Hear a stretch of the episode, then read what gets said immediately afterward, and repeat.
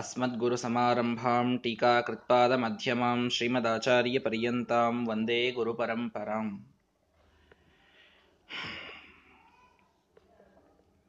ಮಹಾಭಾರತ ತಾತ್ಪರ್ಯ ನಿರ್ಣಯದ 2 ಅಧ್ಯಾಯಗಳನ್ನು ಮಂಗಳ ಮಾಡಿದ್ದೇವೆ. ಮೊದಲನೇ ಅಧ್ಯಾಯದಲ್ಲಿ ವೇದದ ಅನೇಕ ಮಾತುಗಳಿಂದ ಶ್ರೀಮದಾಚಾರ್ಯರು ತಮ್ಮ ಸಿದ್ಧಾಂತದ ಸ್ಥಾಪನೆಯನ್ನು ಅದ್ಭುತವಾಗಿ ಮಾಡಿದ್ದನ್ನು ನಾವು ನೋಡಿದ್ದೇವೆ. ಬಹಳ ಸುಂದರವಾದ ರೀತಿಯಲ್ಲಿ ಎಲ್ಲೆಲ್ಲಿ ನಮಗೆ ವೇದಗಳಲ್ಲಿ ವಿಷ್ಣು ಸರ್ವೋತ್ತಮತ್ವದ ವಿಷಯ, ಜಗತ್ಸತ್ಯತ್ವದ ವಿಷಯ, ತಾರತಮ್ಯದ ವಿಷಯದಲ್ಲಿ ಶ್ರುತಿಗಳು ಉಪಲಬ್ಧವಿವೆ ಅವೆಲ್ಲವನ್ನ ಒಂದು ಕಡೆಗೆ ಚೆನ್ನಾಗಿ ಕೂಡಿಸಿ ತಮ್ಮ ಸಮಗ್ರ ಸಿದ್ಧಾಂತದ ಪ್ರಧಾನ ತತ್ವಗಳೆಲ್ಲವನ್ನೂ ಕೂಡ ಮೊದಲನೇ ಅಧ್ಯಾಯದಲ್ಲಿ ಶ್ರೀಮದಾಚಾರ್ಯರು ಪ್ರಾಮಾಣಿಕವಾಗಿ ತಿಳಿಸಿದರು.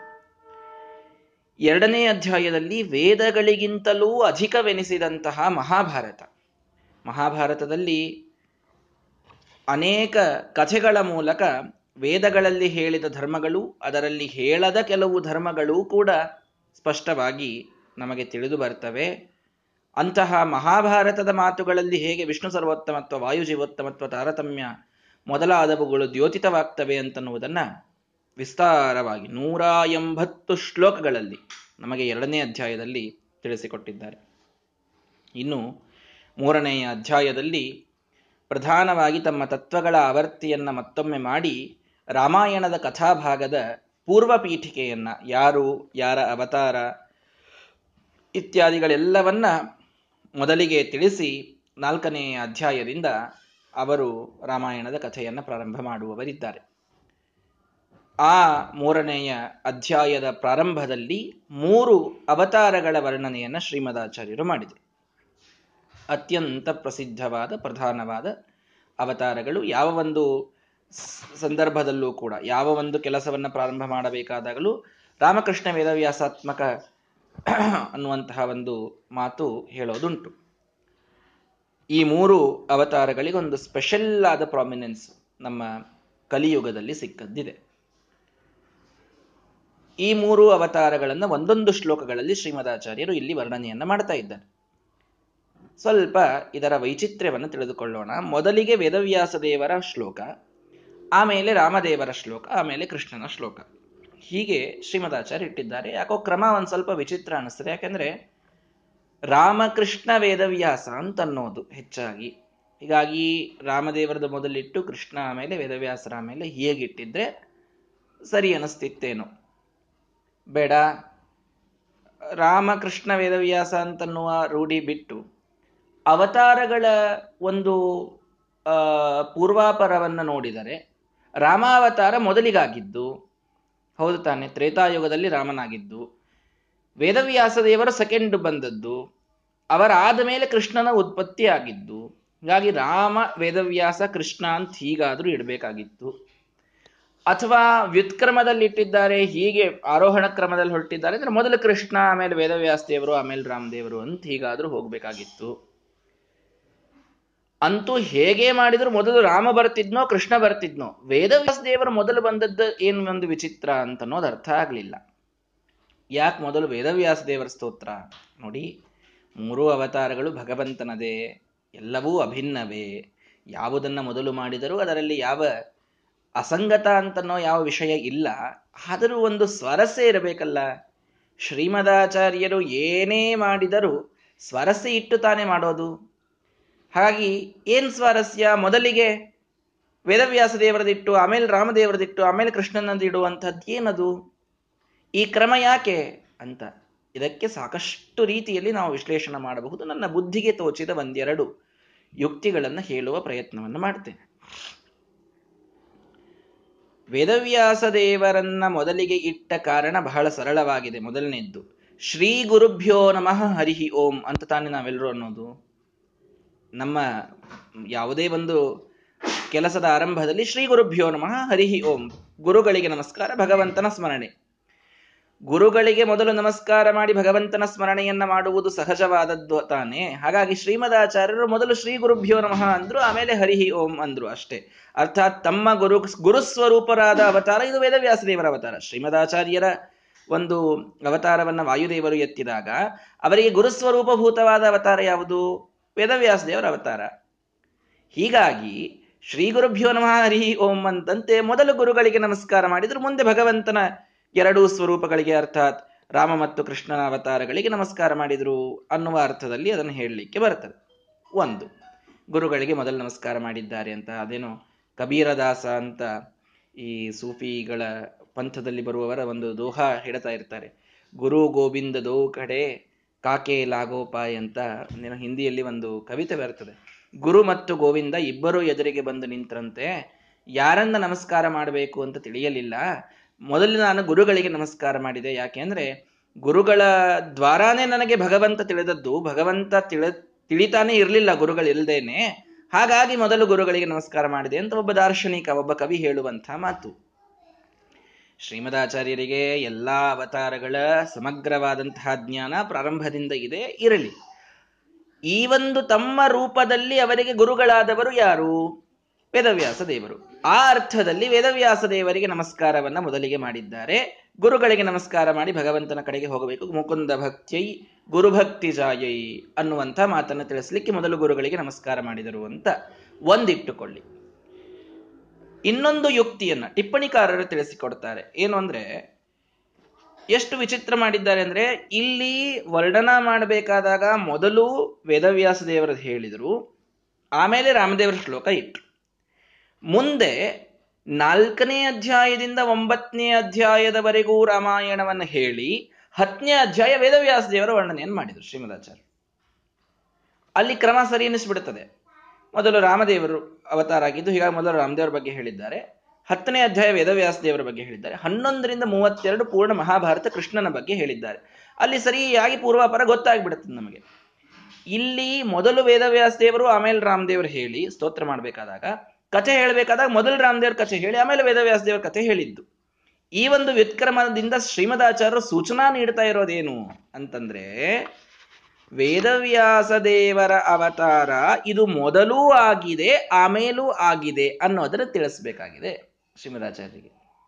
ಮೊದಲು ಆಮೇಲೂ ಅಂದ್ರೆ ರಾಮದೇವರ ಅವತಾರಕ್ಕಿಂತಲೂ ಮೊದಲಿಗೂ ವೇದವ್ಯಾಸ ದೇವರ ಅವತಾರ ಸಾಕಷ್ಟು ಸಲ ಆಗಿದೆ.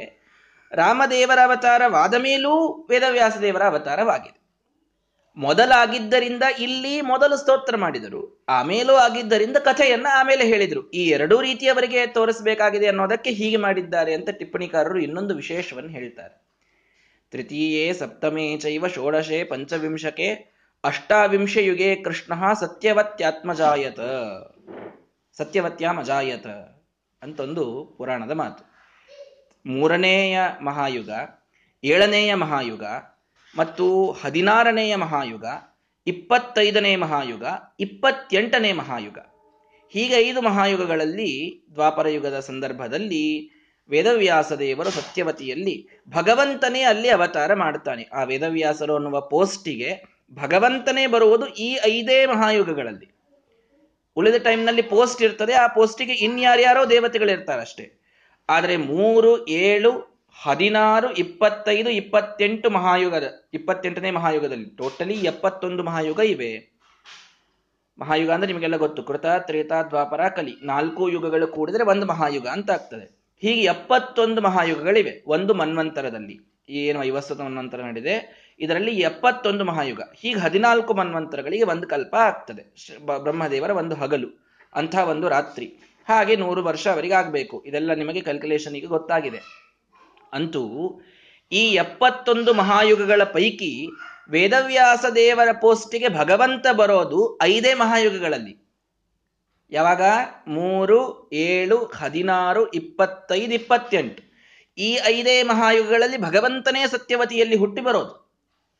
ಉಳಿದ ಟೈಮ್ನಲ್ಲಿ ಬೇರೆ ಬೇರೆ ದೇವತೆಗಳು ಬಂದಿರ್ತಾರೆ. ನಮ್ಮ ಭಾಗ್ಯ ತಿಳಿದುಕೊಳ್ಳ್ರಿ, ನಾವು 28ನೇ ಮಹಾಯುಗದಲ್ಲೇ ಹುಟ್ಟಿದ್ದೇವೆ. ಮಾಧ್ವ ಸಿದ್ಧಾಂತವನ್ನು ನಂಬುವವರಾಗಿ, ಶ್ರೀಮದಾಚಾರ್ಯರ ಮತಾನುಯಾಯಿಗಳಾಗಿ ನಾವು 28ನೇ ಮಹಾಯುಗದಲ್ಲೇ ಹುಟ್ಟಿದ ಸೌಭಾಗ್ಯ ಏನು ಅಂತಂದ್ರೆ, ವೇದವ್ಯಾಸ ದೇವರ ಪೋಸ್ಟಿಗೆ ಸಾಕ್ಷಾತ್ ಭಗವಂತನೇ ಇದ್ದಾಗ ನಾವು ಹುಟ್ಟಿದ್ದೇವೆ. ಮುಂದೆ ಯಾವಾಗ, ಹಿಂದೆ ಯಾವಾಗ ಹುಟ್ಟಿದ್ವೋ ಗೊತ್ತಿಲ್ಲ. ಮುಂದೆ ಅದೇ ವೇದವ್ಯಾಸ ದೇವರು ಭಗವಂತನೇ ಆದಾಗ ನಾವು ಮಾಧ್ವರಾಗೆ ಹುಡ್ತೀವೋ ಇಲ್ಲೋ ಅನ್ನೋಂಥ ನಂಬಿಕೆ ಇಲ್ಲ. ಮತ್ತೆ ಈ ಪರಿ ಜನುಮವು ಬರುವ ಭರವಸೆ ಅಂತೂ ಇಲ್ಲ ಅಂತ ಹೇಳ್ತಾರೆ ದಾಸರು. ಹೀಗಾಗಿ ಅಂತೂ ಹೀಗೆ ಸಾಧನ ಮಾಡ್ಕೊಳ್ಳಿಕ್ಕೆ ಇದೊಂದು ದೊಡ್ಡ ಕಾರಣ ನಮಗೆ ಏನು, ಭಗವಂತನೇ ವೇದವ್ಯಾಸರಾಗಿ ಬಂದಾಗ ನಾವು ಅವತಾರ ತಾಳಿ, ನಾವು ಭಗವಂತ ಅವತಾರ ತಾಳಿದಾಗ ನಾವು ಹುಟ್ಟಿ ಮಧ್ವ ಮತದ ಅನುಯಾಯಿಗಳಾಗಿದ್ದೇವೆ ಅಂತ ಅನ್ನೋದೇ ದೊಡ್ಡ ಸೌಭಾಗ್ಯ. ಹಾಗಾಗಿ ಈ ಮಹಾಯುಗದಲ್ಲಿ ವೇದವ್ಯಾಸ ದೇವರು ಬಂದಿದ್ದಾರೆ, ಹಿಂದೆ ರಾಮದೇವರಾಗಿ ಹೋಗಿದ್ದಾರೆ, ಅದರ ಹಿಂದೆ 25ನೇ ಮಹಾಯುಗದಲ್ಲೂ ವೇದವ್ಯಾಸ ದೇವರಿದ್ರು. ಅರ್ಥಾತ್ ರಾಮದೇವರಿಗಿಂತಲೂ ಮೊದಲು ಇದ್ದಂಗಾಯ್ತಲ್ಲ, ರಾಮದೇವರಿಗಿಂತಲೂ ಮೊದಲು ವೇದವ್ಯಾಸ ದೇವರ ಅವತಾರ ಆಗಿದೆ, ಆಮೇಲೂ ವೇದವ್ಯಾಸ ದೇವರ ಅವತಾರ ಆಗಿದೆ. ಎರಡೂ ಸೂಚಿಸ್ಲಿಕ್ಕೆ ಒಂದು ಸಲ ಅವರ ಸ್ತೋತ್ರವನ್ನು ಮೊದಲು ಮಾಡಿದ್ರು, ಕಥೆ ಹೇಳಬೇಕಾದಾಗ ಆಮೇಲೆ ಹೇಳಿದ್ರು. ಈ ರೀತಿ ಕ್ರಮವನ್ನ ವ್ಯತ್ಯಾಸ ಮಾಡಿದ್ರು ಶ್ರೀಮದಾಚಾರ್ಯರು ಅನ್ನೋದನ್ನು ಕೂಡ ನಮಗೆ ಟಿಪ್ಪಣಿಕಾರರು ಸೂಕ್ಷ್ಮವಾಗಿ ತಿಳಿಸಿಕೊಡ್ತಾರೆ. ಇನ್ನೂ ಒಂದು ದೃಷ್ಟಿಯನ್ನು ನೋಡೋದಾದ್ರೆ, ಪ್ರಧಾನವಾಗಿ ಭಗವಂತನಲ್ಲಿ ನಾವು ಕೇಳಿಕೊಳ್ಳುವುದು ಮೂರು: ಜ್ಞಾನ, ಭಕ್ತಿ, ವೈರಾಗ್ಯ ಅಂತ. ಈ ಜ್ಞಾನ, ಭಕ್ತಿ, ವೈರಾಗ್ಯಗಳನ್ನ ಅದ್ಭುತ ರೀತಿಯಲ್ಲಿ ತಿಳಿಸುವಂತಹ ಒಂದು ರೂಪ ಯಾವುದು, ಒಂದೊಂದು ರೂಪ ಅಂತ ವಿಚಾರ ಮಾಡಿದರೆ, ಜ್ಞಾನಕ್ಕೆ ನಮಗೆ ವೇದವ್ಯಾಸ ದೇವರನ್ನು ಬಿಟ್ಟರೆ ಇನ್ಯಾರ ರೂಪವೂ ಬೇಗ ನೆನಪು ಬರೋದಿಲ್ಲ. ಜ್ಞಾನ ರೂಪಗಳು ಸಾಕಷ್ಟಿವೆ. ದತ್ತಾತ್ರೇಯ ರೂಪ ಇದೆ, ಋಷಭ ರೂಪ ಇದೆ, ಬುದ್ಧ ರೂಪ ಇದೆ, ಹಯಗ್ರೀವ ದೇವರ ರೂಪವಿದೆ, ಕಪಿಲ ನಾಮಕ ಪರಮಾತ್ಮನಿದ್ದಾನೆ. ಇನ್ನೂ ಸಾಕಷ್ಟು ರೂಪಗಳು ಜ್ಞಾನಾವತಾರಗಳು ಅಂತೆ ಪ್ರಸಿದ್ಧ. ಆದರೆ ವೇದವ್ಯಾಸ ದೇವರ ಒಂದು ನಮ್ಮ ಮನಸ್ಸಿನಲ್ಲಿ, ಅರ್ಥಾತ್ ನಮ್ಮ ತಿಳುವಳಿಕೆಯಲ್ಲಿ ವೇದವ್ಯಾಸ ದೇವರಿಗೆ ಏನೊಂದು ಸ್ಥಾನವನ್ನು ನಾವು ನೀಡ್ತೇವೆ, ಅದನ್ನ ಇನ್ನುಳಿದ ರೂಪಗಳಿಗೆ ನಮಗೆ ಅದು ಹೊಂದಿಲ್ಲ ಇನ್ನು. ಹೀಗಾಗಿ ಜ್ಞಾನಕ್ಕೆ ಮೊಟ್ಟ ಮೊದಲು ಹೆಸರುವಾಸಿಯಾದ ರೂಪ, ಭಗವಂತನ ರೂಪಗಳೆಲ್ಲವೂ ಅಭಿನ್ನವೇ, ಎಲ್ಲದರಲ್ಲೂ ಅಷ್ಟೇ ಜ್ಞಾನ ಇರ್ತದೆ ಅಂತಾದರೂ ನಮಗೆ ಜ್ಞಾನಕ್ಕೆ ಬಹಳ ಪರಿಚಿತವಾದ ಹತ್ತಿರದ ರೂಪ ಯಾವುದಂದ್ರೆ ವೇದವ್ಯಾಸ ದೇವರ ರೂಪ. ಗುರುಶುಸ್ಥಿತ್ವ ತದ್ವಾರ ಜ್ಞಾನೋಪದೇಷ್ಟೇ ನಮಃ ಅಂತ. ಕೇವಲ ಅವರು ಪ್ರಸಿದ್ಧರಾಗಿದ್ದಾರೆ ಅಂತಷ್ಟೇ ಅಲ್ಲ, ಪ್ರತಿಯೊಬ್ಬ ಗುರುವಿನಲ್ಲಿ ನಿಂತು ಶಿಷ್ಯನಿಗೆ ಜ್ಞಾನೋಪದೇಶವನ್ನು ಮಾಡುವ ರೂಪ ವೇದವ್ಯಾಸ ದೇವರ ರೂಪವೇ. ಉಳಿದ ಎಲ್ಲ ಜ್ಞಾನ ರೂಪಗಳಿವೆ, ಜ್ಞಾನದ ಉಪದೇಶವನ್ನು ತಾವು ಮಾಡಿವೆ ಅಷ್ಟೇ. ತಾವು ಒಂದೊಂದು ಯೋಗದ ಉಪದೇಶವನ್ನು ಮಾಡಿ, ಕಪಿಲ ನಾಮಕ ಪರಮಾತ್ಮ ಸಾಂಖ್ಯ ಯೋಗವನ್ನು ಉಪದೇಶ ಮಾಡಿದ, ನಮ್ಮ ದತ್ತಾತ್ರೇಯ ನಾಮಕ ಪರಮಾತ್ಮ ಬ್ರಹ್ಮವಿದ್ಯೆಯ ಬ್ರಹ್ಮತರ್ಕದ ಉಪದೇಶವನ್ನು ಮಾಡಿದ, ಅನ್ವೀಕ್ಷಿಕೆ ವಿದ್ಯೆಯ ಉಪದೇಶವನ್ನು ಮಾಡಿದ, ಹೀಗೆ ಬೇರೆ ಬೇರೆ ವಿದ್ಯೆಗಳ ಉಪದೇಶವನ್ನು ಒಂದೊಂದು ರೂಪ ಮಾಡಿದೆ. ಆದರೆ ವೇದವ್ಯಾಸ ದೇವರ ಸ್ಪೆಷಾಲಿಟಿ ಏನು ಅಂತಂದ್ರೆ, ಪ್ರತಿಯೊಬ್ಬ ಶಿಷ್ಯ ಶಾಸ್ತ್ರಜ್ಞಾನವನ್ನು ಪಡೆಯಬೇಕು ಅಂತಂದ್ರೆ ಅವನ ಗುರುಗಳಲ್ಲಿ ನಿಂತು ಉಪದೇಶ ಮಾಡುವ ಭಗವಂತನ ರೂಪ ಇದು ವೇದವ್ಯಾಸ ರೂಪ ಅಂತ. ಹಾಗಾಗಿ ವೇದವ್ಯಾಸ ದೇವರ ರೂಪ ಇದು ಜ್ಞಾನಕ್ಕೆ ಹೆಸರಾದ ರೂಪ. ಮೊದಲು ನಾವು ದೇವರಿಗೆ ಕೇಳೋದು ಜ್ಞಾನ ತಾನೆ. ಆ ಜ್ಞಾನಕ್ಕೆ ಪ್ರಧಾನವಾಗಿ ಆ ಜ್ಞಾನವನ್ನು ನೀಡುವ ರೂಪ ವೇದವ್ಯಾಸ ದೇವರ ರೂಪ. ಆದ್ದರಿಂದ ಅದರ ಸ್ತೋತ್ರವನ್ನು ಮೊದಲಿಗೆ ಮಾಡಿದ್ದಾರೆ ಅಂತ ನಾವು ಭಾವಿಸಬೇಕು. ಯಾಕೆಂದ್ರೆ ಜ್ಞಾನ ಪರಿಪೂರ್ಣವಾದ ವಿಜ್ಞಾನ ರೋಚಿ ಪರಿಪೂರಿತಾಂತರ್ ಬಾಹ್ಯಾಂಡಕೋಶಂ ಹರಿತೋಪಲಾಭಂ ತರ್ಕಾಭಯೇತಂ ವಿಧಿ ಶರ್ವ ಪೂರ್ವ ಗೀರ್ವಾಣ ವಿಜ್ಞಾನದ ಮಾನತೋಸ್ಮಿ. ಶ್ರೀಮದಾಚಾರ್ಯರು ತಂತ್ರಸಾರ ಸಂಗ್ರಹದಲ್ಲಿ ವೇದವ್ಯಾಸ ದೇವರ ಸ್ತೋತ್ರವನ್ನು ಮಾಡಬೇಕಾದಾಗ ವಿಧಿ ಶರ್ವ ಪೂರ್ವ ಗೀರ್ವಾಣ ವಿಜ್ಞಾನದಂ ಅಂತಂತಾರೆ. ಬ್ರಹ್ಮದೇವರು, ರುದ್ರದೇವರು ಮೊದಲಾದ ಎಲ್ಲಾ ದೇವತೆಗಳಿಗೆ ಜ್ಞಾನ ನೀಡಿದ ರೂಪ ವೇದವ್ಯಾಸ ದೇವರ ರೂಪ ಅಂತ. ಹೀಗಾಗಿ ಜ್ಞಾನ ಬೇಕು ಅಂದ್ರೆ ವೇದವ್ಯಾಸರ ಉಪಾಸನ ಇದು ಅನಿವಾರ್ಯ. ಹಾಗಾಗಿ ಜ್ಞಾನಕ್ಕಾಗಿ ಇದ್ದ ರೂಪ ವೇದವ್ಯಾಸರ ರೂಪ. ಆದ್ದರಿಂದ ಮೊದಲು ಸ್ತೋತ್ರವನ್ನು ಮಾಡಿದ್ದೇನೆ ಅಂತನ್ನುವ ಅಭಿಪ್ರಾಯದಲ್ಲೂ ಇದನ್ನು ತಿಳ್ಕೊಳ್ಬಹುದು. ಎರಡನೇದ್ದು ರಾಮರೂಪ. ಯಾಕೆ? ಭಕ್ತಿ ಇದು ಪ್ರಧಾನವಾಗಿ ನಮಗೆ ರಾಮದೇವರನ್ನು ನೋಡಿದರೆ ಇದು ಸಿಗಲಿಕ್ಕೆ ಸಾಧ್ಯ.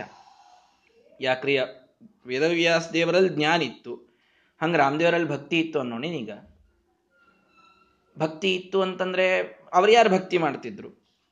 ಅವರಿಗಿಂತಲೂ ಉತ್ತಮರಾಗಿದ್ದರೆ ಭಕ್ತಿ ಮಾಡಬೇಕು. ಭಗವಂತ ಸರ್ವೋತ್ತಮ ಮರ್ಯಾದಾ ಪುರುಷೋತ್ತಮನಾದ ಶ್ರೀರಾಮಚಂದ್ರ ಮತ್ತೊಬ್ಬರ ಭಕ್ತಿಯನ್ನು ಮಾಡಿದ್ದಲ್ಲಿ ಮಾಡುವ ಪ್ರಸಂಗವೇ ಇಲ್ವಲ್ಲ ಅಂತ ಅನಿಸ್ತದೆ. ಎರಡು ರೀತಿಯಿಂದ ಅದಕ್ಕೆ ಅರ್ಥ ಮಾಡ್ರಿ. ಮರ್ತ್ಯಾವತಾರ ಸ್ತ್ವಿಹ ಮರ್ತ್ಯ ಶಿಕ್ಷಣಂ, ಭಗವಂತ ಇಲ್ಲಿ ಬಂದು ಮನುಜರಿಗೆ ಶಿಕ್ಷಣ ನೀಡಲಿಕ್ಕೆ ಅವತಾರ ತೆಗೆದುಕೊಂಡಂತಹ ರೂಪ ರಾಮರೂಪ. ಆದ್ದರಿಂದ ಭಕ್ತನಾಗಿ ಹೇಗಿರಬೇಕು ಅನ್ನುವುದನ್ನು ಭಗವಂತ ಆ ರೂಪದಲ್ಲಿ ಹೆಚ್ಚು ತೋರಿಸಿದ್ದ. ವಿಶ್ವಾಮಿತ್ರರ ಜೊತೆಗೆ ಇರಬೇಕಾದಾಗ ಒಬ್ಬ ಗುರುಭಕ್ತ ಹೇಗಿರಬೇಕು ಅನ್ನುವುದನ್ನು ತೋರಿಸಿದ. ದಶರಥನ ಜೊತೆಗೆ ಇರಬೇಕಾದಾಗ ಒಬ್ಬ ಪಿತೃಭಕ್ತ ಹೇಗಿರಬೇಕು ಅನ್ನುವುದನ್ನು ತೋರಿಸಿದ. ರಾಮೇಶ್ವರದಲ್ಲಿ ಲಿಂಗದ ಸ್ಥಾಪನೆಯನ್ನು ಮಾಡಬೇಕಾದಾಗ ಒಬ್ಬ ಸ್ವಾಮಿ ಭಕ್ತ ಹೇಗಿರಬೇಕು ಅನ್ನೋದನ್ನು ತೋರಿಸಿದ. ಇದು ಯಾವ ಅನಿವಾರ್ಯತೆ ಅವನಿಗೆ ಇಲ್ಲದಿದ್ದರೂ ಕೂಡ ಮನುಜರ ಶಿಕ್ಷಣಕ್ಕಾಗಿ ಭಕ್ತನಾದವನ್ ಹೇಗಿರಬೇಕು ಅನ್ನೋದನ್ನು ತೋರಿಸಿದ್ದು ರಾಮರೂಪದಲ್ಲಿ. ಹಾಗಾಗಿ ಭಕ್ತಿಗೆ ಅದು ಪ್ರಧಾನವಾದಂತಹ ರೂಪ. ಭಕ್ತಿಯನ್ನ ನಮ್ಮಲ್ಲಿ ನೀಡುವ ರೂಪ ಆ ರೂಪ ಅನ್ನುವುದನ್ನು ತಿಳ್ಕೊಳ್ಬೇಕು. ಯಾಕೆಂದ್ರೆ ಭಗವಂತ ನಮಗಾಗಿ ನಮಗೆ ಶಿಕ್ಷಣವನ್ನು ನೀಡುವುದಕ್ಕಾಗಿ ತಾನು ಭಕ್ತನಾಗಿ ತೋರಿಸಿದಂತಹ ರೂಪ ಅದು. ವೇದವ್ಯಾಸದೇವರು ಯಾರ ಭಕ್ತಿಯನ್ನು ಮಾಡಿದ್ದು ಕಂಡಿಲ್ಲ. ಕೃಷ್ಣ ಅಲ್ಲಲ್ಲಿ ಮಾಡಿದ್ದು ಕಂಡಿದೆ, ಅದಕ್ಕೆ ಬಹಳ ಕಡಿಮೆ. ರಾಮದೇವರ ಮಾತ್ರ ವಿಶ್ವಾಮಿತ್ರರಲ್ಲಿ ಏನು ಅನನ್ಯ ಭಕ್ತಿ, ದಶರಥರ ಮಾತಿನ ಪರಿಪಾಲನೆ ಮಾಡಿದ್ದೇನು, ಪಿತೃವಾಕ್ಯ ಪರಿಪಾಲನೆಯನ್ನ ಮಾಡಿ ಪಿತೃಭಕ್ತಿ ಮಾತೃಭಕ್ತಿಯನ್ನು ತೋರಿಸಿದ್ದೇನು. ಹೀಗೆಲ್ಲ ನಾವು ನೋಡಿದಾಗ ಮುಖ್ಯವಾಗಿ ಭಕ್ತಿಯನ್ನ ಭಗವಂತ ರಾಮರೂಪದಲ್ಲಿ ಮಾಡಿದ್ದರಿಂದ ಆ ನಮ್ಮ ಭಕ್ತಿಯನ್ನ ನೀಡಲು ಅವನು ನಮಗೆ ಮುಖ್ಯವಾದಂತಹ ದೈವ ಅನ್ನೋದನ್ನು ತಿಳಿದುಕೊಳ್ಳೋದು ಒಂದು. ಎರಡನೇ ರೀತಿಯಲ್ಲಿ ನೋಡಿದರೆ, ನಮಗೆ ಭಕ್ತಿ ಬರಲು ಮುಖ್ಯ ಕಾರಣವಾದ ರೂಪ ರಾಮರೂಪ ಅನ್ನೋದು ಕೂಡ ಇಲ್ಲಿ ಅಷ್ಟೇ ಪ್ರಧಾನವಾಗಿ ನಾವು ತಿಳ್ಕೊಳ್ಬೇಕಾದದ್ದು.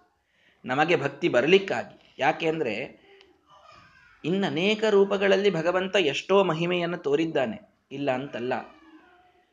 ನಮಗೆ ಕಾಣುವ ಮಹಿಮೆ ಯಾವುದಿದೆ ವಿಚಾರ ಮಾಡಿ. ಭಕ್ತಿ ಯಾವಾಗ ಬರೋದು? ಭಕ್ತ್ಯರ್ಥಂ ಭಗವನ್ ಮಹಿಮಾ ಉಕ್ತಿಹಿ ಅಂತ ಬ್ರಹ್ಮಸೂತ್ರ ಭಾಷೆಯಲ್ಲಿ ಶ್ರೀಮದಾಚಾರ್ಯ ಹೇಳುವಂತ ಒಂದು ಮಾತು. ಏನು? ಭಗವಂತನ ಮಹಿಮೆ ತಿಳಿದಾಗ ಭಕ್ತಿ ಬರ್ತದೆ ಅಂತ ಹೇಳ್ತಾರೆ. ಭಗವಂತನ ಮಹಿಮೆ ತಿಳಿದುಕೊಂಡಾಗ ಭಕ್ತಿ ಬರ್ತದೆ. ನಾವು ಉಳಿದೆಲ್ಲ ರೂಪಗಳ ಒಂದು ವಿಷಯದಲ್ಲಿ ಭಗವಂತನ ಮಹಿಮೆಯನ್ನು ತಿಳಿಬಹುದು, ಕೇಳಿ ತಿಳಿಬಹುದು ಅಷ್ಟೆ. ನೋಡಿ ತಿಳಿಬಹುದಾದದ್ದು ಯಾವುದಾದ್ರೂ ಅದನ್ನ ವಿಚಾರ ಮಾಡ್ರಿ. ನೋಡಿ ತಿಳಿಬಹುದಾದದ್ದು, ನಾವು ಭಗವಂತನ ಮಹಿಮೆಯನ್ನು ನೋಡ್ಲಿಕ್ಕೆ ಸಾಧ್ಯ ಅಂತನ್ನುವಂಥದ್ದು ಯಾವುದಿದೆ ಹೇಳ್ರಿ? ಕೃಷ್ಣ ಇಂಥ ಮಹಿಮಾವಂತ, ಅವನ ಇಡೀ ಗೋವರ್ಧನ ಪರ್ವತವನ್ನು ಎತ್ತಿ ತೋರಿಸಿದ, ಹಾವಿನ ಮೇಲೆ ಕುಣಿದು ತೋರಿಸಿದ, ನೀವು ನೋಡೀರಾ? ಒಂದೇ ಪ್ರಶ್ನೆ, ನೀವದನ್ನು ನೋಡಿರೇನ್ರಿ? ಕೃಷ್ಣ ಹಾವಿನ ಮೇಲೆ ಕುಣದ ನೋಡೀರಾ? ಇಲ್ಲ. ಕಿರಿಬೆರಳಿನಿಂದ ಪರ್ವತವನ್ನು ಎತ್ತಿದ, ನೋಡಿದ್ರಾ? ಇಲ್ಲ. ದಾವಾಗ್ನಿಯನ್ನ ಪಾನ ಮಾಡಿದ, ನೋಡಿದ್ರಾ? ಇಲ್ಲ. ಇನ್ಯಾವ ರೂಪ? ನರಸಿಂಹದೇವರು ಕಂಬದಿಂದ ಒಡೆದು ಹೊರಗೆ ಬಂದ್ರು, ಭಗವಂತನ ಮಹಿಮೆ ನೋಡಿದ್ರಾ? ಇಲ್ಲ. ಅಂದಮೇಲೆ ನಾವು ಉಳಿದ್ಯಾವ ಭಗವಂತನ ರೂಪಗಳ ಮಹಿಮೆಯನ್ನ ನೋಡಿ ತಿಳಿಯಲಿಕ್ಕಾಗುವುದಿಲ್ಲ, ಕೇಳಿ ತಿಳಿತೇವಷ್ಟೇ. ಆಗಮದಿಂದ, ಶಾಸ್ತ್ರಗಳಲ್ಲಿ ಬಂದ ಮಾತುಗಳಿಂದ, ಪುರಾಣಗಳ ವಚನಗಳಿಂದ ಕೇಳಿ ತಿಳಿತೇವೆ. ನಾವು ನೋಡಿಯೂ ತಿಳಿಯಬಹುದಾದಂತಹ ಒಂದು ಮಹಿಮೆ ಇರುವುದು ಎಲ್ಲಿ ವಿಚಾರ ಮಾಡ್ರಿ? ನಾವು ನೋಡಿಯೂ ತಿಳಿಯಬಹುದನ್ನ ಅಂತ ಯಾವುದು ಹೇಳ್ರಿ? ಇನ್ಯಾವುದೂ ಇಲ್ಲ. ಕಲ್ಲುಗಳ ಸ್ವಭಾವ ಇದು ಮುಳುಗುವುದು. ಆ ಮುಳುಗುವ ಕಲ್ಲುಗಳನ್ನ ತೇಲಿ ನಮಗೆ ನೋಡಿಯೂ ಭಕ್ತಿ ಭಗವನ್ ಮಹಿಮೆ ತಿಳಿಯುವಂತೆ ಮಾಡಿದ ರೂಪ ಅಂತಂದ್ರೆ ರಾಮಚಂದ್ರ ದೇವರ ರೂಪ. ಭಕ್ತಿಗೆ ಪ್ರಧಾನವಾದಂಥದ್ದು ರಾಮರೂಪ ಅಂತನ್ನುವ ವಿವಕ್ಷೆ ಏನು ಶ್ರೀಮದಾಚಾರ್ಯರದು ಅಂತಂದ್ರೆ ಹೀಗಿದೆ. ಇನ್ಯಾವ ಮಹಿಮೆಯನ್ನು ನೋಡಿ ನಾವು ಕೇಳಿ ತಿಳಿಯಬಹುದಷ್ಟೇ, ನೋಡಿ ತಿಳಿಯಲಿಕ್ಕಾಗುವುದಿಲ್ಲ. ಇವತ್ತಿಗೂ ಜಾಗೃತವಾಗಿ ಆ ಸಮುದ್ರದ ಮೇಲೆ ನಾವು ಹೋದರೆ, 8 ಮೀಟರ್ಗಳಿಗೆ ನೀವು ಕೆಳಗೆ ಹೋದರೆ, ಆ ಕಲ್ಲುಗಳು ಇವತ್ತಿಗೂ ಸಮುದ್ರದಲ್ಲಿ ತೇಲ್ತಾ ಇವೆ. ಯಾವ ಕಲ್ಲುಗಳ ಸ್ವಭಾವ? ಅವುಗಳು ಮುಳುಗಿ ಹೋಗಬೇಕು. ದ್ರವ್ಯಂ ಕರ್ಮಚ ಕಾಲಶ್ಚ ಸ್ವಭಾವೋ ಜೀವಯೇವ ಚ ಯದನುಗ್ರಹತಃ ಸಂತಿ ನ ಸಂತಿ ಯದುಪೇಕ್ಷಯ ಅನ್ನುವಂತಹ ಪುರಾಣಗಳ ಮಾತನ್ನ ಭಗವಂತ ಸತ್ಯ ಮಾಡಿ, ಸ್ವಭಾವ ಇದು ನನ್ನ ಅಧೀನ.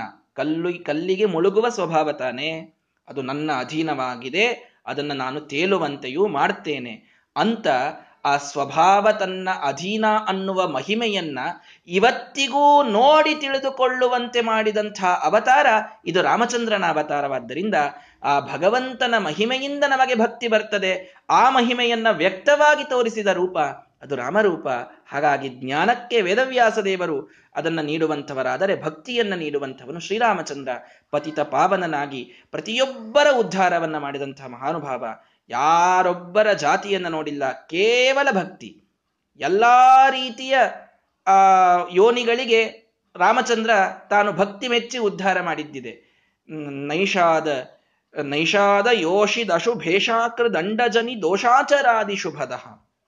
ನೈಷಾದ ಒಬ್ಬ ಏನೋ ನಾವಿಕ, ಹಡಗು ಸರಿಸುವಂತಹ ವ್ಯಕ್ತಿ.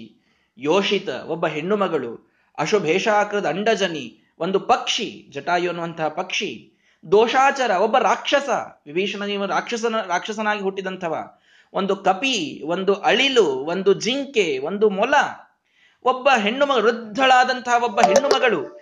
ಯಾರನ್ನೇ ನೀವು ತೆಗೆದುಕೊಂಡರೂ ಕೂಡ ಆ ಶ್ರೀರಾಮಚಂದ್ರ ಇವನು ಅನುಗ್ರಹ ಮಾಡಿ ಅವರೆಲ್ಲರ ಉದ್ಧಾರವನ್ನ ಮಾಡಿದ್ದಾನೆ.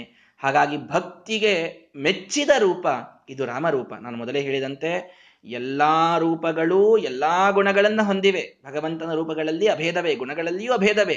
ಆದರೆ ಒಂದೊಂದು ರೂಪದಲ್ಲಿ ಒಂದೊಂದು ಗುಣವನ್ನು ಭಗವಂತ ಸ್ಪಷ್ಟವಾಗಿ ಅಥವಾ ವ್ಯಕ್ತವಾಗಿ ಪ್ರಕಟ ಮಾಡಿದ್ದಾನೆ ಅನ್ನುವಂತಹ ಅರ್ಥದಲ್ಲಿ ಜ್ಞಾನಕ್ಕೆ ವೇದವ್ಯಾಸ ದೇವರಾದರೆ ಭಕ್ತಿಗೆ ಶ್ರೀರಾಮಚಂದ್ರ ಅನ್ನುವಂಥ ಮಾತನ್ನು ನಾವು ತಿಳಿಯಬಹುದು. ಹಾಗಾದರೆ ಜ್ಞಾನ, ಭಕ್ತಿ, ವೈರಾಗ್ಯ, ವೇದವ್ಯಾಸ ದೇವರಾಯಿತು, ರಾಮದೇವರಾಯಿತು, ವೈರಾಗ್ಯಕ್ಕೆ ಯಾರು ಉಳಿದ್ರೀಗ? ಕೃಷ್ಣ ಪರಮಾತ್ಮ ಉಳಿದ. ಕೃಷ್ಣೇನ್ರಿ ವೈರಾಗ್ಯ ತೋರಿಸಿದ್ದು? ಇದೊಳ್ಳೆ ವಿಚಿತ್ರ ಹೇಳಲಿಗತ್ತಿರಲ್ಲ ನೀವು. ಎಲ್ಲಾರ್ಕಿಂತ ಹೆಚ್ಚು ಭೋಗ ಮಾಡಿದ್ದೇ ಕೃಷ್ಣ. ಕೃಷ್ಣ ವೈರಾಗ್ಯ ತೋರಿಸಿದ ಅಂತ ಹೇಳ್ತಾ ಇದ್ದೀರಲ್ಲ, ಇದು ಹೇಗೆ ಸಾಧ್ಯ ಅಂತ ಅನಿಸಬಹುದು. ಕೃಷ್ಣ ಪರಮಾತ್ಮ ವೈರಾಗ್ಯವನ್ನ ಎಲ್ಲಿ ತೋರಿಸಿದ್ದಾನೆ ವಿಚಾರ ಮಾಡಿ. ಕೃಷ್ಣನ ರೂಪದಲ್ಲಿ ನಾವು ಆ ಗೋಪಿಕಾ ಸ್ತ್ರೀಯರ ಜೊತೆಗೆ ರಾಸಕ್ರೀಡೆಯನ್ನು ಆಡಿದ ಭಗವಂತ, ಅದ್ಭುತವಾದಂತಹ 16,108 ಜನರ ಮದುವೆಯನ್ನಾದ, ಮತ್ತೊಂದು ಇನ್ನು ಹೇಗೆ ವೈರಾಗ್ಯ ಅಂತನ್ನುವಂತಹ ಪ್ರಸಂಗವೇ ಬರುವುದಿಲ್ಲ, ಎಲ್ಲ ಕಡೆಗೆ ಭೋಗ ಮಾಡಿದ ಪ್ರಸಂಗವೇ ಹೆಚ್ಚು ಬರ್ತದೆ ಅಂತ ಅನ್ನಿಸ್ತದೆ ನಮಗೆ. ಆದರೆ ವಿರಕ್ತಿಯ ಇನ್ನೊಂದು ಹೆಸರು ಶ್ರೀಕೃಷ್ಣ ಪರಮಾತ್ಮ. ಇದನ್ನಷ್ಟೇ ನಮಗೊಂದು ವಿಷಯ ಅಂತ ಕೊಟ್ಟರೆ 1 ಗಂಟೆ ಉಪನ್ಯಾಸ ಮಾಡಬಹುದು. ಕೃಷ್ಣ ಪರಮಾತ್ಮ ತೋರಿದ ವಿರಕ್ತಿ ಅಂಥದ್ದು ಅಂತ. ಭಗವಂತ ಎಲ್ಲ ಕಡೆಗೆ ತಾನೇ ರಾಜನಾಗುವ ಸಾಧ್ಯತೆ ಇದೆ. ಕಂಸನನ್ನ ಕೊಂದಾಗ ಮಥುರೆಯ ರಾಜನ ಯಾರಾಗಬೇಕು ವಿಚಾರ ಮಾಡಿ. ಯಾವ ವ್ಯಕ್ತಿ ರಾಜನನ್ನ ಕೊಲ್ತಾನೆ ಅವನು ಆ ದೇಶಕ್ಕೆ ರಾಜ. ಇದು ಕಾಮನ್ ಸೆನ್ಸ್. ಕೃಷ್ಣ ಪರಮಾತ್ಮ 8ನೇ ವಯಸ್ಸಿಗೆ ಕಂಸನನ್ನ ಕೊಂದಾಗ ಆ ಮಥುರೆಗೆ ರಾಜನ ಯಾರಾಗಬೇಕಾಗಿತ್ತು? ಕೃಷ್ಣನಾಗಬೇಕಾಗಿತ್ತು. ಆಗಲಿಲ್ಲ, ಉಗ್ರಸೇನನನ್ನ ರಾಜ ಮಾಡಿದ. ಬಿಡ್ರಿ, ಜರಾಸಂಧನನ್ನ ಎಷ್ಟು ಸಲ ಸೋಲಿಸಿಲ್ಲ ಭಗವಂತ? 17 ಸಲ. ಆ ಜರಾಸಂಧನನ್ನ ಸೋಲಿಸಿದಾಗ ಅವನ ಮಾಘದ ರಾಜ್ಯವನ್ನ ತನ್ನ ತೆಕ್ಕೆಗೆ ಹಾಕಿಕೊಳ್ಳಲಿಕ್ಕೆ ಯಾವಾಗಲೂ ಬರ್ತಿತ್ತು, 1 ಸಲವೂ ಅದನ್ನ ಮಾಡಲಿಲ್ಲ. 18ನೇಯ ಸಲ ಭೀಮಸೇನ ದೇವರನ್ನ ಮುಂದೆ ಮಾಡಿ ಜರಾಸಂಧನ ಸಂಹಾರವನ್ನ ಮಾಡಿಸಿದಾಗಲೂ ಮಾಗಧವನ್ನ ತನ್ನ ರಾಜ್ಯಕ್ಕೆ ಸೇರಿಸಿಕೊಳ್ಳಬಹುದಾಗಿತ್ತು, ಆ ಮಾಡಲಿಲ್ಲ. ಅಲ್ಲಿ ಅವನ ವಂಶದವರನ್ನೇ ರಾಜರನ್ನಾಗಿ ಮಾಡಿ ಅಲ್ಲಿಯೂ ಕಳಿಸಿದ. ಬೇಡ, ನರಕಾಸುರ ಏನು ಅದ್ಭುತವಾದ ಪಟ್ಟಣ ಅವನದು, ಪ್ರಾಗ್ಜ್ಯೋತಿಷ ಪಟ್ಟಣ, ಶ್ರೀಮಂತಿಕೆಯಿಂದ ತುಂಬಿದಂತಹ ಒಂದು ಪಟ್ಟಣ ಅದು. ಅಲ್ಲಿ ಬೇಕಾದ ಹಾಗೆ ಆ ನರಕಾಸುರನ ಸಂಹಾರವನ್ನು ತಾನು ನರಕ ಚತುರ್ದಶಿಯ ದಿನ ಮಾಡಿದಾಗ ತನ್ನದೇ ರಾಜ್ಯ ಅಂತ ಇಟ್ಟುಕೊಂಡು ಕೂಡಬಹುದಾಗಿತ್ತು, ಮಾಡಲಿಲ್ಲ. ಅವನ ಮಗ ಇದ್ದ, ಅವನನ್ನು ರಾಜ ಮಾಡಿದ, ಅಲ್ಲಿಂದ ಹೊರಟು ಬಿಟ್ಟ. ದ್ವಾರಕೆಯ ಅದ್ಭುತವಾದಂತಹ ಊರನ್ನ ತಾನೇ ಸೃಷ್ಟಿ ಮಾಡಿದ ಭಗವಂತ. ದ್ವಾರಕಾ ಸೃಷ್ಟಿ ಮಾಡಿದವರು ಯಾರು ವಿಚಾರ ಮಾಡ್ರಿ. ಇನ್ಯಾರ ಉಗ್ರಸೇನ ಸೃಷ್ಟಿ ಮಾಡಿದ್ದದನ್ನ? ಏನಿಲ್ಲ. ಮಥುರೆಗೆ ಆಕ್ರಮಣವಾದಾಗ ದ್ವಾರಕೆಯ ಸೃಷ್ಟಿಯನ್ನ ರಾತೋರಾತ್ ವಿಶ್ವಕರ್ಮನನ್ನ ಕರೆಸಿ ಎಲ್ಲಾರ ಮನೆಯನ್ನ ಕಟ್ಟಿಸಿ ಒಂದೇ ರಾತ್ರಿಯಲ್ಲಿ ಅದ್ಭುತವಾದ ಪುರವನ್ನ ಸಮುದ್ರದ ಮಧ್ಯದಲ್ಲಿ ನಿರ್ಮಾಣ ಮಾಡಿ ಎಲ್ಲವನ್ನ ಮಾಡಿ ತಾನೇ ದ್ವಾರಕಾ ಪಟ್ಟಣದ ಕರ್ತೃವಾದರೂ ಕೂಡ ಭಗವಂತ ತಾನು ಅದರ ರಾಜನಾದನೆ ದ್ವಾರಕೆಗೆ ಇಲ್ಲ. ಅಲ್ಲಿಯೂ ಉಗ್ರಸೇನನನ್ನ, ಬಲರಾಮಾದಿಗಳನ್ನ ರಾಜನನ್ನಾಗಿ ಮಾಡಿದ, ತಾನಾಗಲಿಲ್ಲ. ಸಮಗ್ರವಾದ ಕುರುಕ್ಷೇತ್ರದ ಯುದ್ಧವಾದಾಗ ಏನೋ ಹೆಸರಿಗೆ ಅಲ್ಲಿ ಉಳಿದವರೆಲ್ಲ ಯುದ್ಧವಾಡಿದರು ಅಂತಿದ್ರೂ ಕೂಡ ನಿಜವಾಗಿ ಸಾರಥಿಯಾಗಿ ನಿಂತು ಯುದ್ಧವನ್ನ ಗೆಲ್ಲಿಸಿದಂಥವನು ಏಕಮಾತ್ರ ವ್ಯಕ್ತಿ ಕೃಷ್ಣ ಪರಮಾತ್ಮ. ಪಾಂಡವರು ರಾಜ್ಯವನ್ನ ಅವನ ಪಾದಕ್ಕೆ ತಂದಿಡ್ತಿದ್ರು. ಅವರು ಏನು, ಅವರಿಗೆಲ್ಲಿ ರಾಜ್ಯ ಆಳುವಂತಹ ವಿಚಾರ ಇತ್ತು ಹೇಳ್ರಿ?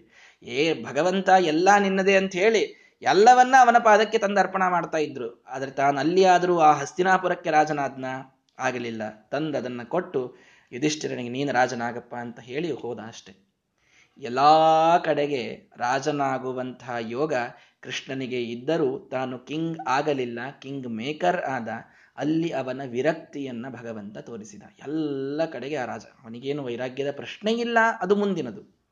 ಹಾಗೆ ನೋಡಿಬಿಟ್ರೆ ಅಸಂಗೋಷ್ಯಂ ಪುರುಷಃ, ಅವನ ವೈರಾಗ್ಯದ ಲೆವೆಲ್ ಬೇರೆನೇ ಇದೆ ರೀ. ನಮಗೆ ವೈರಾಗ್ಯ ಅಂತಂದ್ರೆ ಏನು?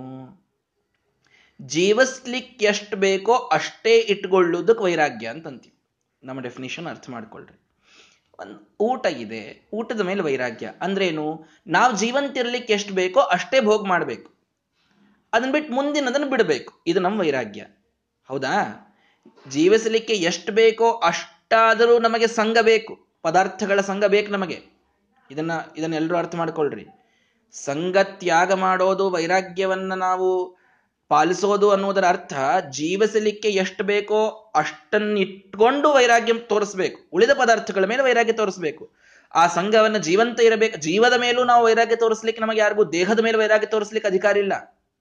ವೈರಾಗ್ಯ ಹೆಂಗೆ ತೋರಿಸ್ಬೇಕು? ಭೋಗದ ಮೇಲೆ ತೋರಿಸ್ಬೇಕಷ್ಟೇ.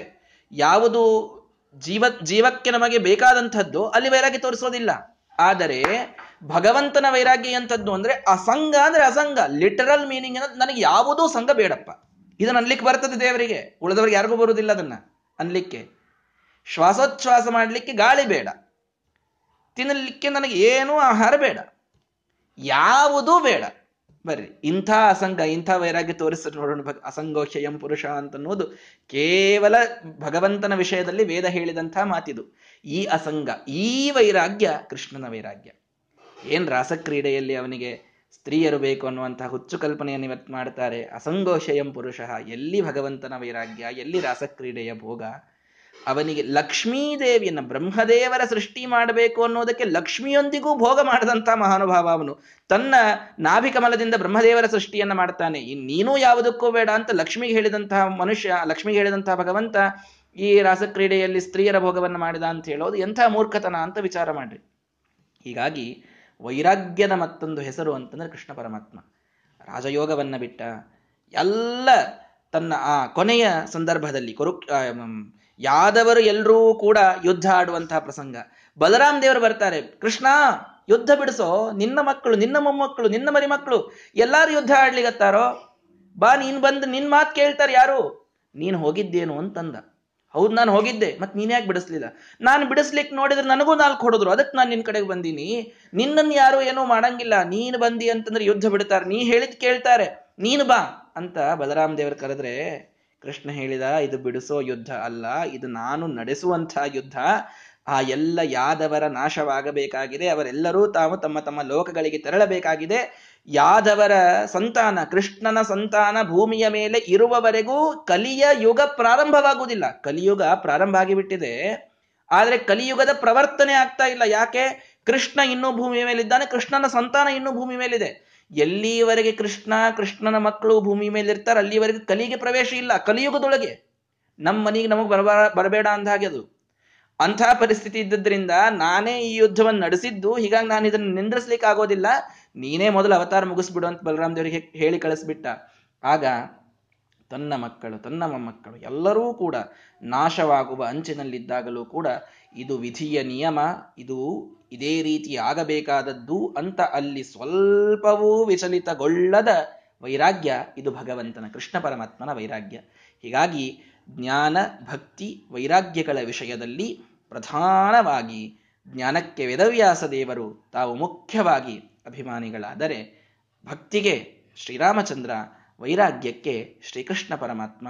ಹೀಗೆ ಜ್ಞಾನಭಕ್ತಿ ವೈರಾಗ್ಯಗಳ ಒಂದು ಮೂರು ರೂಪಗಳು, ಈ ಮೂರು ನಮಗೆ ಬೇಕಾದ ಮಹಾ ಅಭೀಷ್ಟಗಳನ್ನು ನೀಡುವಂಥವುಗಳಾದ್ದರಿಂದ ಈ ಒಂದು ಕ್ರಮದಲ್ಲಿ, ಜ್ಞಾನಭಕ್ತಿ ವೈರಾಗ್ಯಗಳ ಕ್ರಮದಲ್ಲಿ, ವೇದವ್ಯಾಸ ದೇವರು, ರಾಮಚಂದ್ರ ದೇವರು, ಕೃಷ್ಣ ಪರಮಾತ್ಮ ಅನ್ನುವಂತಹ ಒಂದು ಕ್ರಮವನ್ನ ನಮ್ಮ ಶ್ರೀಮದಾಚಾರ್ಯರು ಇವರು ಇಲ್ಲಿ ಅನುಸರಿಸಿದ್ದಾರೆ ಅಂತೂ ಕೂಡ ನಾವು ಊಹೆಯಿಂದ ತಿಳಿದುಕೊಳ್ಳಲಿಕ್ಕೆ ಬರ್ತದೆ. ಕೇವಲ ಈ ಕ್ರಮ ಯಾಕೆ ಅನ್ಲಿಕ್ಕಷ್ಟೇ ಇವತ್ತು ಹೇಳಿ, ಇನ್ನೂ ಯಾವುದೋ ಶ್ಲೋಕದ ವಿಶ್ಲೇಷಣೆಯನ್ನು ನಾನು ಮಾಡೇ ಇಲ್ಲ. ಮೊದಲನೇ ಶ್ಲೋಕ ಇದು ವೇದವ್ಯಾಸ ದೇವರನ್ನು ಹೇಳುವುದು, ಎರಡನೇ ಶ್ಲೋಕ ರಾಮದೇವರನ್ನ, ಮೂರನೆಯ ಶ್ಲೋಕ ಶ್ರೀಕೃಷ್ಣ ಪರಮಾತ್ಮನನ್ನ. ಒಂದೊಂದೂ ಶ್ಲೋಕದ ವಿಸ್ತೃತವಾದ ವಿಶ್ಲೇಷಣೆಯನ್ನ ನಿತ್ಯದಲ್ಲಿಯೂ ಕೂಡ ನಾವು ನಾಳೆಯಿಂದ ತಿಳಿಯುತ್ತಾ ಹೋಗೋಣ. ಬಹಳ ಪ್ರಧಾನವಾದಂತಹ ಅಧ್ಯಾಯ, ಈ ಅಧ್ಯಾಯ ಬಹಳ ಸಣ್ಣದಿದೆ, ಬೇಗ ರಾಮಾವತಾರದ ಪೀಠಿಕೆ ಪ್ರಾರಂಭವಾಗಿ ಬಿಡುತ್ತದೆ. ಮುಂದೆ ರಾಮಾಯಣದ ಸುಂದರವಾದಂತಹ ಕಥೆ ಇದು ಪ್ರಾರಂಭವಾಗ್ತದೆ.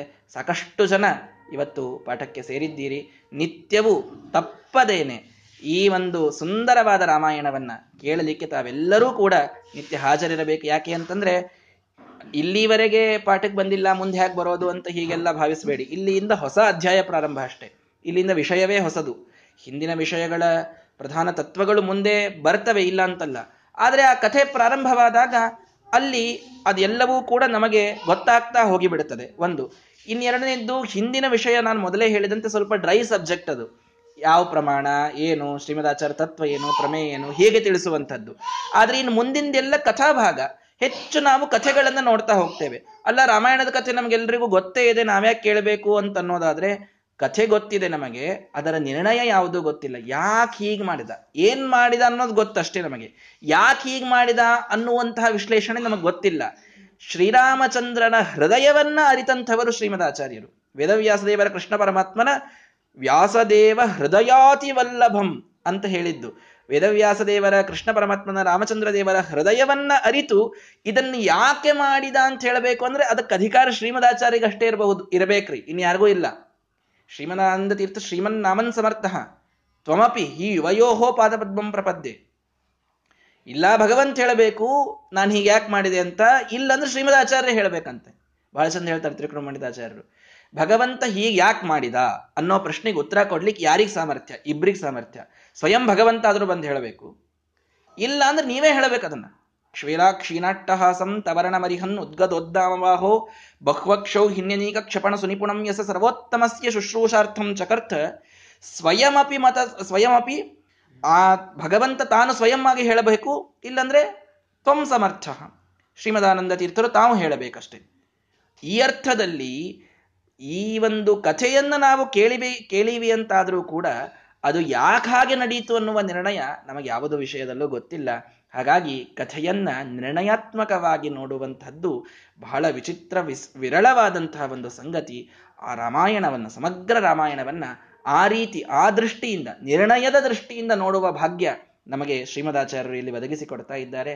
ಹಾಗಾಗಿ ಈ ಅಧ್ಯಾಯದಿಂದ ಪ್ರಧಾನವಾಗಿ ಸರಳವಾಗಿದೆ, ಏನಿಲ್ಲ, ಕಥೆ ಹೇಳ್ತಾ ಹೋಗ್ತಾರೆ, ನಿರ್ಣಯವನ್ನು ಕೊಡ್ತಾ ಹೋಗ್ತಾರೆ. ಹೀಗಾಗಿ ಎಲ್ಲರೂ ಕೂಡ ತಪ್ಪದೇನೆ ಇನ್ನೂ 4 ನಿಮ್ಮ ಮಿತ್ರರಿಗೆ ಎಲ್ಲರಿಗೂ ತಿಳಿಸಿ. ಇಲ್ಲಿಯಿಂದ ಇವತ್ತೇನು ನಾನು 3ನೇ ಅಧ್ಯಾಯ ಪ್ರಾರಂಭ ಮಾಡಿಲ್ಲ, ಕೇವಲ ಪೀಠಿಕೆಯನ್ನು ಹೇಳಿದ್ದೇನೆ. ಈ ಶ್ಲೋಕಗಳ ಒಂದರ್ಥವನ್ನು ನಾನು ಇವತ್ತು ಹೇಳಿಲ್ಲ, ನಿತ್ಯದಲ್ಲಿ ಇನ್ನೊಂದು ಮುಂದಿನ ಪಾಠದಿಂದ ಹೇಳ್ತಾ ಹೋಗ್ತೇನೆ. ಹಾಗಾಗಿ ನಿಮ್ಮ ಎಲ್ಲ ಬಂಧು ಮಿತ್ರರಿಗೆ ತಿಳಿಸಿ. ಇಲ್ಲಿಯಿಂದ ಎಲ್ಲರೂ ಕೂಡ ಮತ್ತೆ, ಅಥವಾ ಈಗ ಬಂದವರಂತೂ ನಿತ್ಯದಲ್ಲಿಯೇನೆ ಹಾಜರಿರುವಂತೆ ತಾವು ಪ್ರಯತ್ನವನ್ನು ಮಾಡಬೇಕು. ರೆಕಾರ್ಡ್ ಇರ್ತದೆ, ಆಮೇಲೆ ಕೇಳಿದ್ರಾಯಿತು ಅಂತ ಬಹಳ ಜನ ಅಂತಾರೆ. ತಪ್ಪಲ್ಲ, ಪಾಪ ಎಷ್ಟೋ ಸಲ ಕೆಲವೊಮ್ಮೆ ಅನಿವಾರ್ಯ ಪ್ರಸಂಗಗಳು ಬಂದಿರ್ತವೆ. ಆದರೆ ಅದೇ ಹೆಚ್ಚು ರೂಢಿಯಾಗೋದು ಬೇಡ. ಯಾಕೆಂದರೆ ನೋಡಿ, ಎಷ್ಟಾದರೂ ಮುಂದೆ ಕೂತ್ ಕೇಳೋದು ಇದು ಮೋಸ್ಟ್ ಎಫೆಕ್ಟಿವ್ ಆಗ್ತದೆ. ತಾರತಮ್ಯದಲ್ಲಿ ಹೋದರೆ ಸೆಕೆಂಡ್ ಸ್ಟೆಪ್ಪಿಗೆ ಪಾಠ ನಡೆದಾಗ ಕೇಳೋದು, ಅದರ ಎಫೆಕ್ಟ್ ಒಂದು ಸ್ವಲ್ಪ ಬೇರೆ ಇರ್ತದೆ. ರೆಕಾರ್ಡ್ ಕೇಳಿದರೆ ಆ ಎಫೆಕ್ಟ್ ಪೂರ್ಣ ಬರಲಿಕ್ಕಾಗೋದಿಲ್ಲ. ಭಗವಂತನಲ್ಲಿ ಭಕ್ತಿಯ ಉದ್ರೇಕವಾಗಬೇಕು, ಮುಖ್ಯವಾಗಿ ಪಾಠ ಕೇಳೋದು ಅದಕ್ಕೇನೆ. ಆ ಒಂದು ಏನು ಒಂದು ವಾತಾವರಣ ಸೃಷ್ಟಿಯಾಗಿರ್ತದೆ, ಅದು ಲೈವ್ ನಡೆದಾಗ ಸ್ವಲ್ಪ ಹೆಚ್ಚಿರ್ತದೆ. ಹಾಗಾಗಿ ತಾವೆಲ್ಲರೂ ನಡೆದಾಗ 7:15 ಸರಿಯಾಗಿ ತಾವು ಲಾಗಿನ್ ಆಗಿ, ಕೆಲವರು 7:40, 7:45 ಹೀಗೆ ಲಾಗಿನ್ ಆಗ್ತೀರಿ. ಅನಿವಾರ್ಯ ಪ್ರಸಂಗಗಳಿದ್ರೆ ನಾನು ಏನು ಹೇಳೋದಿಲ್ಲ, ಇಲ್ಲದಿದ್ದರೆ ದಯವಿಟ್ಟು 7:15 ಎಲ್ಲರೂ ಜಾಯಿನ್ ಆಗಬೇಕು. ಈ ಲಿಂಕನ್ನು ಇನ್ನೂ ನಿಮ್ಮ ಎಲ್ಲ ಬಂಧು ಮಿತ್ರರಿಗೆ ಕಳಿಸ್ರಿ. ಎಲ್ಲರೂ ಕೂಡ ನಾಳೆ 7:15 ತಾವು ಬರಲಿ. ಬಂದು ನಾವು ವಿಶೇಷವಾಗಿ ಈ ಮುಂದಿನ ಭಾಗವನ್ನು ಇಲ್ಲಿಂದ ನಡೆಸಿಕೊಂಡು ಹೋಗೋಣ ಅಂತ ಎಲ್ಲರಲ್ಲಿ ತಿಳಿಸ್ತಾ ಇದ್ದೇನೆ. ಈ ಒಂದು ಮೊದಲನೇ ಶ್ಲೋಕದ ಅರ್ಥವನ್ನು ನಾಳೆಯ ದಿನ ನೋಡೋಣ. ಶ್ರೀಕೃಷ್ಣಾರ್ಪಣಮಸ್ತು. ಹರಯೇ ನಮಃ.